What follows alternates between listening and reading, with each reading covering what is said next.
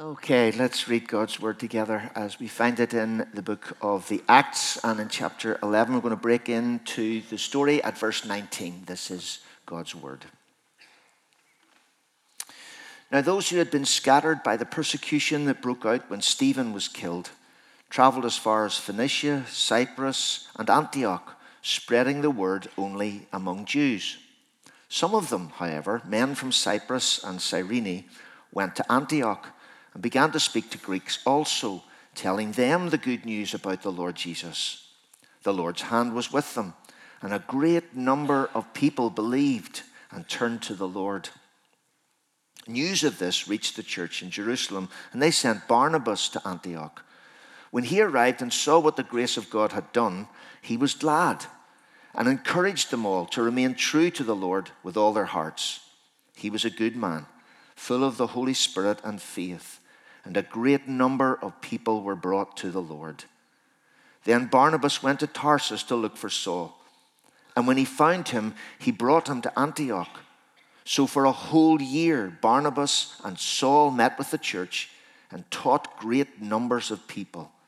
The disciples were called Christians first at Antioch. And ending at verse 26, the Lord will bless his truth to all our hearts for Christ's sake. Amen.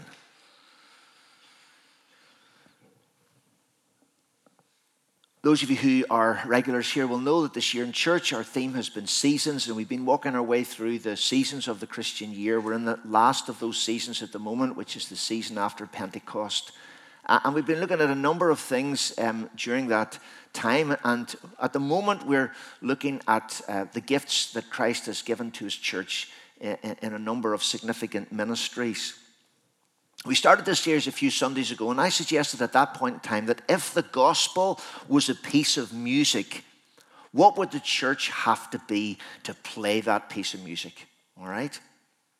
We discovered a couple of weeks ago that we can't be Ed Sheeran. That won't work. And we can't be Snow Patrol because that won't work either because the music of the gospel is a symphony, which means to play it, you need an orchestra. And a modern symphonic orchestra is composed of around a hundred people who all play different instruments and different scores. And therefore, anything else, no matter how talented, would reduce the piece. You need a full orchestra to play a symphony. And if you try to do it in any other way, you just reduce it. Yesterday, uh, Friday here, um, was it Friday? Yeah, I think it was. We had Lewis and Gemma's wedding. It was Friday, wasn't it? Yeah, it was Friday. And um, we had Lewis and Gemma's wedding here, and we had a good time in church. And then they headed down to Clandeboye for the reception. I ducked home to grab a sandwich and then headed down. When I got down to Clandeboye, they were all milling about outside. It was a beautiful day. But, but inside, um, in the area where some people were sitting near the bar, there were a couple of musicians playing, okay? So there was a guy um, on a guitar and there was another guy on drums. And, and that was basically it. So it was a, it was a two piece band. And as I was listening to them, they played one of my favorite tracks by one of my favorite artists, okay? So they played Learning to Fly by Tom Petty and the Heartbreakers, okay? Uh, that probably makes me a very sad person. But anyway, one of my favorite pieces of music, okay? And so Tom Petty and the Heartbreakers are a little bit more than one guitarist and a drummer, okay? So, although it was really cool to hear the song that I like, and I went and thanked them for it afterwards, um, actually, it was, it somehow or other wasn't quite the same as if you listened to it on the album, okay? Because it was meant to be played by a full band, not by your man on his guitar with his mate, the drummer. It was meant to be a full band, and it just somehow wasn't quite the whole deal. And, and it's the same with the gospel that the Lord Jesus has given us the message to proclaim. If you think about it like a piece of music, you need a symphony orchestra to play it because it's a symphony. Anything else, anything other than a variety of people with different abilities, each playing to their strengths, anything other than that is not the full message. And to enable the church to play the symphony, Jesus gave us gifts. He gave us five ministries. Paul tells us about this um, in Acts chapter 4. uh, sorry, in Ephesians chapter 4.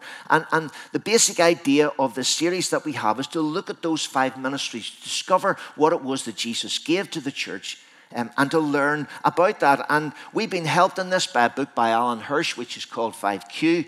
Um, I'll tell you a bit more about that as time goes on. Um, actually, what's interesting is this book was published about a year or so ago, um, and uh, the illustrations in it are, have been done by our own Ben Connolly, member of our own church who also did the illustrations in one of Pete Greig's books. He has done the illustrations in this book. And the symbols that we have on screen are his. We have his permission and Alan Hirsch's permission to use them, okay? And each of those symbols is meant to depict one of the five ministries. And my wife asked me what the symbols were for last Sunday, and I said, Well, that's what they're for. She said, Would you not think you should explain that, John? So, I'm doing what my wife told me to do. Okay, so the five symbols, there's one for each of the different ministries that we're talking about. Apostles, okay, we start from the left and work to the right. Apostles, prophets, evangelists, pastors or shepherds, and teachers. What we discovered thinking about this a couple of Sundays ago is Jesus gave the church five ministries so we could be an orchestra to play the symphony, which is the message of the gospel. But in the local church, we have reduced it to two. We more or less cut out the first three apostles, prophets, and evangelists. Some of those people still exist and we still recognize that, but by and large, they don't really operate in the local church. They operate outside of that. In the local church, we've reduced it to pastors and teachers. And not only have we tended to reduce it to two ministries, but we have said that those ministries are also leadership positions. Okay? So the people up the front do that bit, everybody else isn't really a part of that. Imagine a symphony orchestra with only strings and percussion trying to perform Beethoven's Ninth Symphony. It would hardly be surprising if by halftime there was virtually nobody left in the theatre. People would have gone home because it wasn't what they came to hear. They came to hear a symphony, and what they've got is only a fraction of the symphony because they've only got the strings and the percussion. But if you could reinstate the woodwind and the brass, and because Beethoven's Ninth is a choral symphony, reinstate the choir as well, you might just get the people back in after half time. And couldn't the present demise of the church perhaps be explained in the same way? That because we reduced the gifts that Jesus gave to the church from five to two, you're not really hearing, not really seeing, not really experiencing the gospel the way in which Jesus intended it to be seen and experienced in the life of the church. Because we've only got the woodwind and percussion, and we've lost the other three. So we've set ourselves in this series to try to rediscover this five-fold ministry. And as Michael pointed out last Sunday, um, when, when he was dealing with this subject, every believer will possess some element of all five. So as we go through these Sundays, all of them will probably resonate in some way with you. Everyone possesses some element of all five, but also everyone will probably be one in particular. You say, well, that's Irish, isn't it? You've got all five, but you're one in particular. But think about it, that's not that uncommon in life. I have a friend who um, is the organist and musical director in a congregation in Belfast.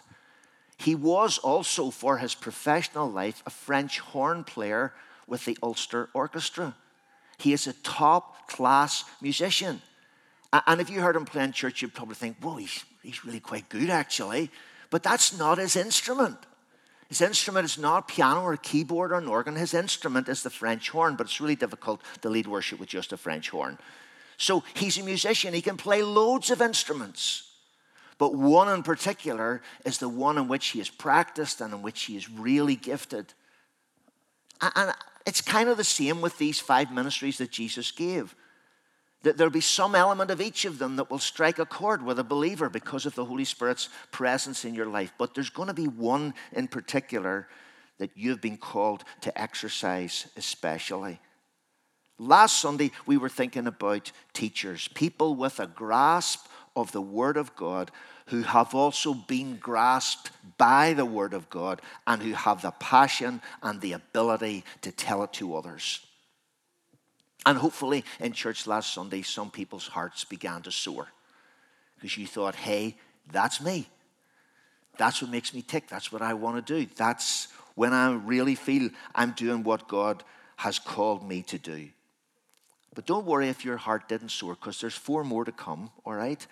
And one of those four will be yours if the first one wasn't. And today we're going to move on. Today we're going to think about shepherds. Now, usually, this particular word we translate with the word pastor, but the word pastor can be a little bit confusing because the word pastor tends to be associated with somebody who does my job. Okay, and that, that's not the meaning of this word, all right? So um, it's more kind of literal translation is the word shepherd. So we're going to work with the idea of shepherd, pastor. I, of course, will forget and say pastor because I'm so used to saying pastor, but actually, we're going to think about it in terms of being a shepherd.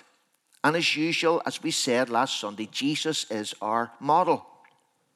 And as we study his ministry, we see that being a shepherd means that you look at people in a particular way. What do I mean by that? Well, in Mark chapter 6, the disciples return to Jesus to report back on a mission trip that they'd been on. Jesus has sent them out in twos and he has given them a message to proclaim. And in Mark chapter 6, they come back and they're excited and, and they're full of energy and enthusiasm to tell Jesus about all the things that happened to them. And as this kind of report back is going on, Jesus realizes that these guys are exhausted. And so he decides they need a break and, and they set out on a boat across the lake to get a bit of peace and quiet. But the crowds figure out where they're going and they get to the other side of the lake at the same time. And when they get there and get out of the boat, we read these words uh, about Jesus.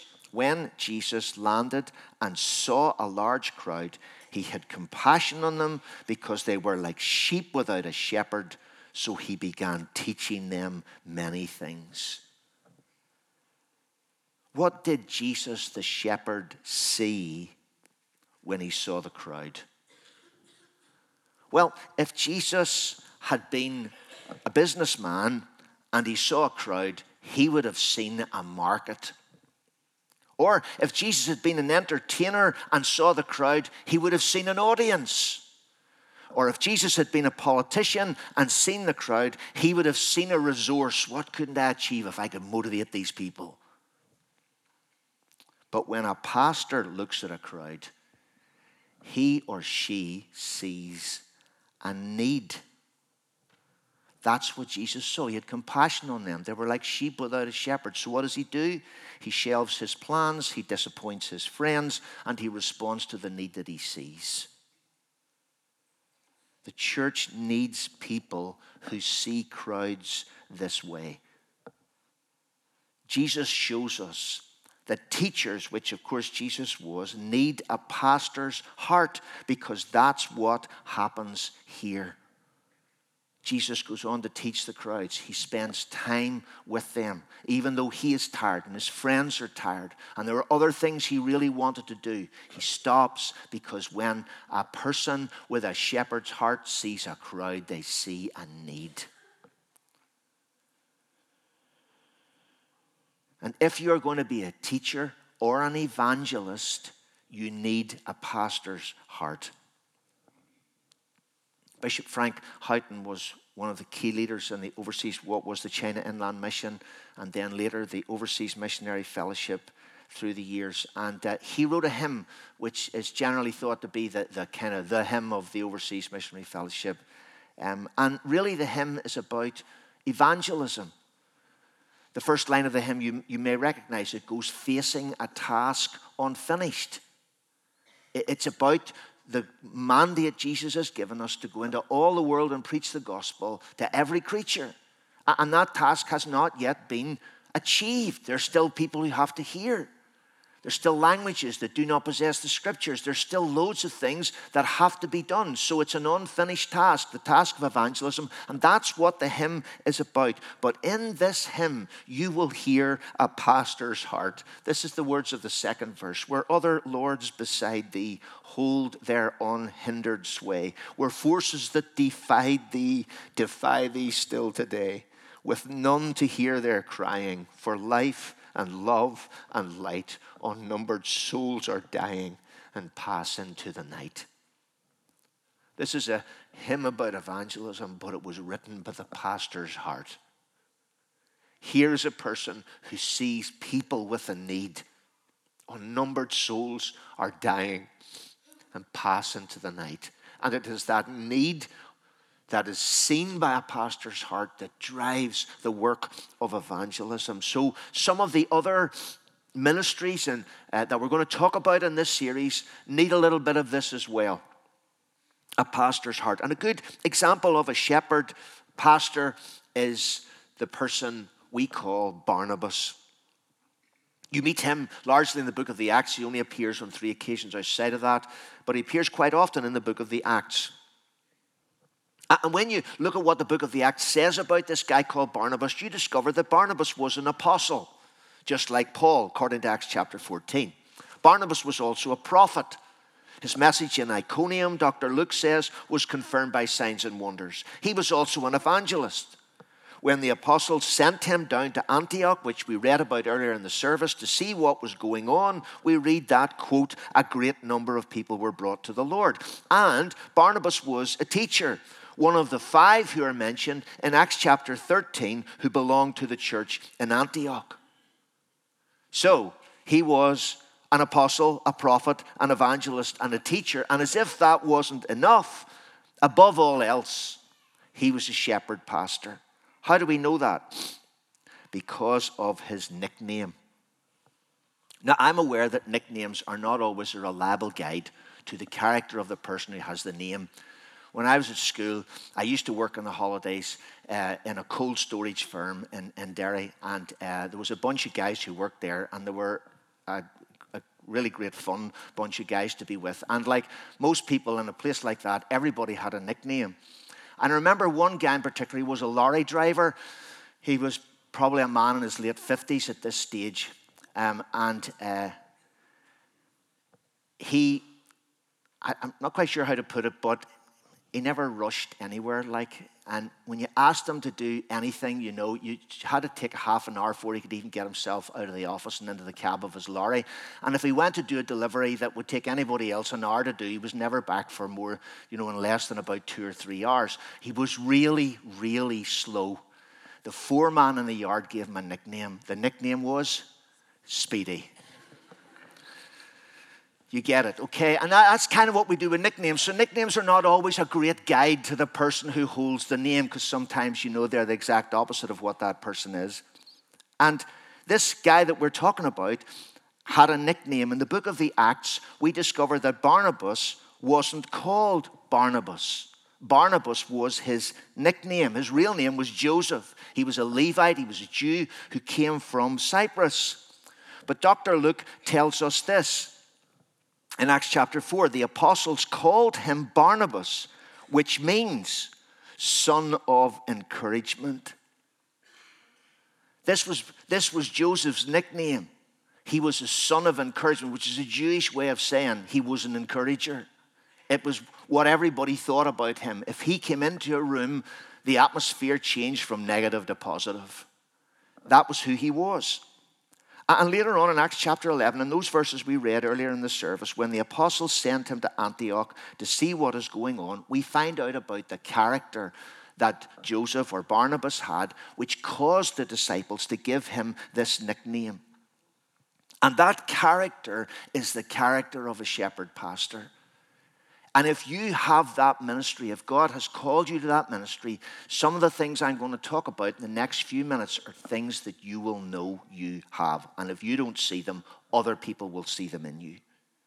Here's what it says in Acts chapter 11 about Barnabas. When Barnabas arrived in Antioch and saw what the grace of God had done, he was glad and encouraged them all to remain true to the Lord with all their hearts. He was a good man, full of the Holy Spirit and faith, and a great number of people were brought to the Lord. Then Barnabas went to Tarsus to look for Saul, and when he found him, he brought him to Antioch. As we think about these words about Barnabas, we learn that people who are pastoral in nature, people who have a shepherd character, have a number of features. And, and the first thing about them is this they are people who rejoice. The stoning of Stephen, which took place in Jerusalem, had made a big impact on the church there. People started to move away because of the persecution uh, to go and live someplace else because it was dangerous now to live in the city if you were a Christian. And so they started to go. But as they went, they did something incredible. They were leaving Jerusalem because being Christians was getting them into trouble. What did they do? Everywhere they went, they told everybody they were Christians. It wasn't really a very clever idea, but that's exactly what they did.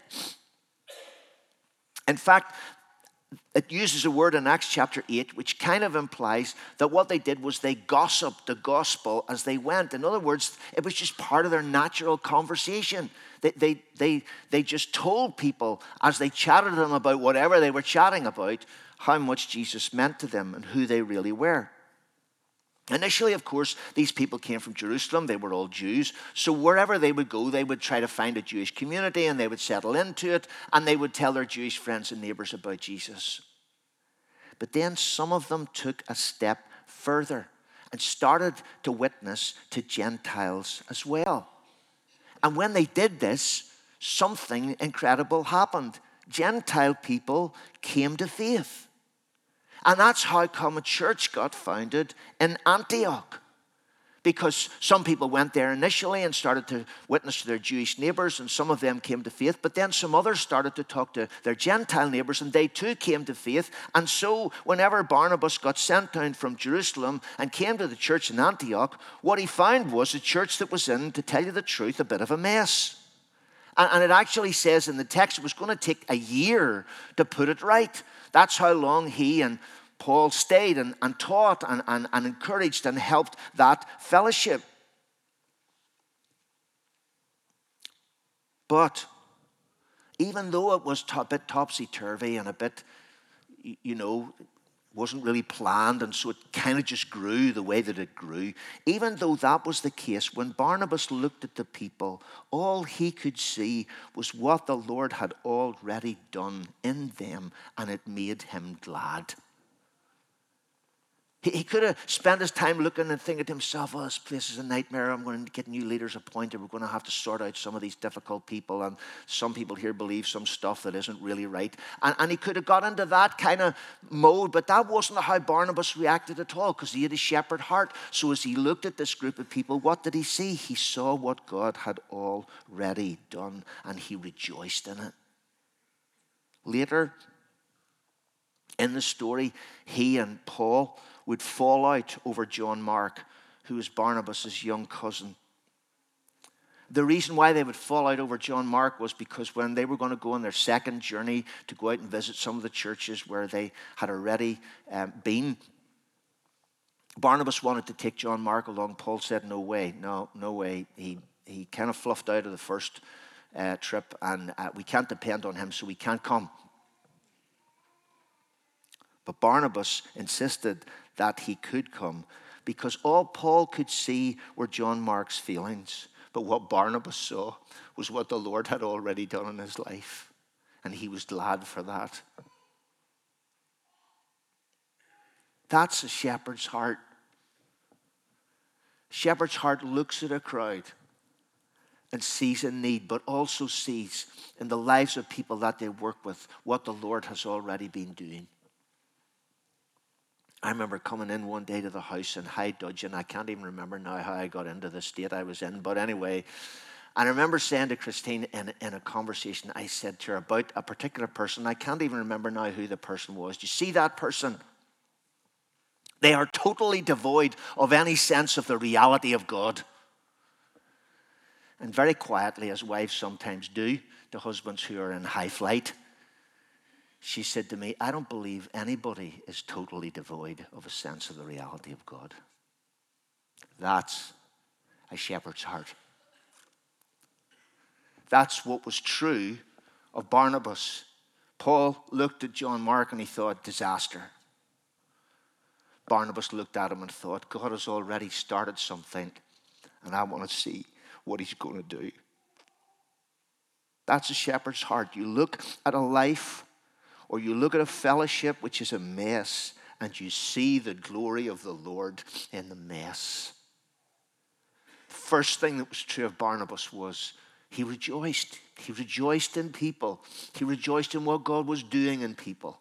That was his starting place.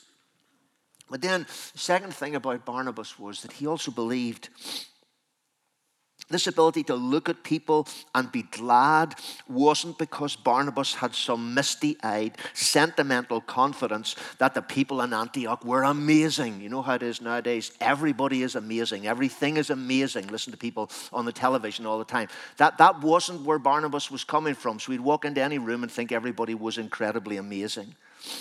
These people in Antioch made his heart glad because he knew what God could do in their lives. And his confidence was in the empowering presence of the Holy Spirit who filled him. That's what the text says about him. He was a good man filled with the Holy Spirit. And as such, then, he was confident that God could do something amazing here. These weren't amazing people, they were just ordinary people like himself. But he knew, he believed that God could do something incredible in them and through them. Wasn't that why it was he, Barnabas, who introduced Saul of Tarsus to the rest of the apostles in Jerusalem. Remember when Saul became a Christian and he came up to Jerusalem after he had to flee from Damascus? When he came there, it says he tried to join with the church there, but nobody would let him in because they all thought it was a ruse. They thought, well, let him in here. That'll just, he'll get to know who everybody is. And before we know where we are, we'll all be in jail, if not dead. And so they wouldn't let him in. But we read in Acts 9 and 26 when Saul came to Jerusalem, he tried to join the disciples, but they were all afraid of him, not believing that he really was a disciple. But Barnabas took Saul and brought him to the apostles. It says in the text that when Barnabas brought Saul to the apostles, he told them what had happened in Saul's life. And the evidence for the change in that life of his witness and testifying ministry that he had already been doing in Damascus. See, Barnabas knew that the Lord was capable of such a great transformation. Barnabas knew that Saul really could be everything he said he was, not because of Saul, but because of the Lord in whom Barnabas believed. And so shepherds might start from where people are. People with a shepherd heart might be glad to welcome someone in and to see what is good and positive and, what is of the Lord's mercy and grace in a person's life. They, they might be happy to start with people where they are, but they believe that those people do not need to stay where they are. They believe that no matter what their background, no matter what their story, no matter what baggage they carry or scars that have not healed, they believe that God is able to do something about all that. When Jesus arrived at the home of Jairus, the synagogue leader, his 12 year old daughter was dead. And the house was a place of mourning. And if you think about that in church terms, here is a place for somebody trained in pastoral care, isn't it? This is a house where there's been a bereavement. A child has died. People are bereft. They are in mourning and in deep sadness. This is the very place for somebody trained in pastoral care to come along, to sit down beside them and calm the situation down and, and enable people to walk through the horror of what has just happened. But what does Jesus do? He criticizes the mourners for their grief, puts them all out of the house then he takes the dead girl's hand in his and he says, Talitha cum. And she gets up. This is not the response that you expect. You expect that Jesus, above all people, would know the right things to say. How often in bereaved circumstances, we struggle to find words. People are often offended. They will often say to me, you know, whenever so and so died, some of my friends, you know, they never said anything to me. But the reason why they never said anything was because they didn't know what to say. They didn't have any words for it. And you're thinking to yourself, in the situation in Jairus' home, Jesus will have the words. That isn't what he does. He raises the child from the dead. He changes the circumstance completely and entirely. And people with a shepherd's heart believe. They believe that no matter what the circumstances are, when they encounter a life and welcome that life with joy and with gladness, with honor and with respect, they enter that situation knowing that that life doesn't need to continue to be the way it is right now that all of that can be changed. Either by their patient support or by the exercise of signs and wonders, they believe in the power of God to change the people they meet. That's a pastor's heart. It's a heart that rejoices every person who comes, who sees the Lord at work but it's a heart that believes that this person can be changed. And the third thing about the pastor's heart is the ability to gather. So the apostles send Barnabas down to Antioch to bring things into line. You need to go down there and sort it out because I'm quite sure it's a mess. So they send him down. And the first thing Barnabas does when he gets there, after he has assessed the situation, he comes down, he takes a look, the first thing he does is leaves Antioch to make a 250 mile round trip to Tarsus. And he leaves Antioch to make this 250 mile round trip so he can get this guy, Saul, now known as Paul, a Christian who's been away there for quite a number of years now, out of the kind of key leadership of the church, and he goes down to Tarsus to look for him and to find him and to bring him back to Antioch. Weird or what? Would it not have been more important for Barnabas to get on with the job he was given to in the first place, which was sort out the mess, deal with the situation in Antioch, help the church to become what the church needed to be? Well, Yes, of course, that was what Barnabas was there to do. But like other shepherd pastors you encounter in the scriptures, Barnabas built teams. He built teams. He didn't do stuff on his own. When you read in Acts 13 that there was a team of at least five gifted teachers and preachers in Antioch, how do you suppose that happened? It probably happened because Barnabas built that team. He found those people. He realized their gifts. He encouraged them. He brought them on to the, to the team. And that was how this church in Antioch, partly how this church in Antioch became the amazing church that it was, became the church that would be the first church to begin the mission to the rest of the world, into the Gentile nations, so that you and I are sitting in this church today. All because Barnabas built a team. He went and he found the people who would help him meet the need that he saw. People who, liked him, believed in the power of the Lord to change the circumstances. That's what he did. And that's what people with a shepherd's heart do. People with a pastor's heart build teams. It's who they are. Jesus was the only Son of God, the one to whom the Father gave the Spirit without measure. Who did he need?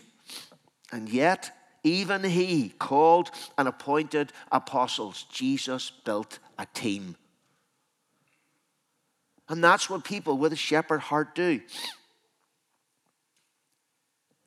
They build teams, they draw their people into the work. They never see themselves as the sole savior of the situation. They realize that the gospel is a symphonic movement. It requires an orchestra to make it work. So they go and get other people and they draw them alongside and they do it together with others. And that's the strength of a pastor's heart. Shepherd pastors see people as they are. They rejoice in every individual who comes, no matter what baggage, no matter what hassle, no matter what issues they bring. The moment they come, they rejoice in that life and in what the grace of the Lord has already done. And then they believe that that life doesn't need to stay the way that it is. That by the power of God and through the witness and support of ordinary Christian believers, that life can be changed. And they build a team to make that possible. It's a really good example of this in the New Testament. We probably don't see it in this light normally. Think about it. Somebody had a friend, and their friend was paralyzed. He'd been paralyzed for years. And they loved their friend, and, and they visited them regularly and helped them out with stuff. And then one day they heard about Jesus. And they thought to themselves, if I could get my friend to Jesus, he could deal with the situation. So he spoke to other friends and he said, Hey, are you doing anything on Thursday? No. Well, that guy Jesus is uh, down the road. And um, if you were free on Thursday, just a few of us, we, we could get your man here to him. They got him on his bed and they carried him, we don't know how far. They got him to a house Jesus was there, all right, but there was no way in, especially not for four men with a stretcher. They got up on the roof, they dug a hole, they set their friend down at the feet of Jesus. And that man left carrying his bed, healed. That's Pastor's heart. His friend was glad for all of the potential of his friend's life, and, and he believed that it could be changed. And he built a team to get his friend to Jesus so that it could be changed. That's a pastor's heart. A church needs teachers, it needs people who have gripped and grasped the Word of God, but who have been grasped by that Word themselves and who have the passion and ability to go and tell it. And maybe that's you. But the church needs shepherd pastors the church needs people who rejoice in everyone who comes, even the odd people that nobody else wants to sit beside. They rejoice in them. They are glad for what they see of what God is already doing in that life. And, and then they believe that God can change that life and make it different, and they build a team. They gather other people and make that possible. We need shepherd pastors. And there are some sitting here right now. Some of this stuff resonates with you. It's exactly who you are. You're, you're, the person sitting beside you, your husband, your wife, your friend, somebody you don't really even know, but they've seen you about the place. They're sitting there thinking, that's her, that's him. We need that ministry in the life of the church to begin to play the symphony that is the gospel. You think about that while we bring our offering to God.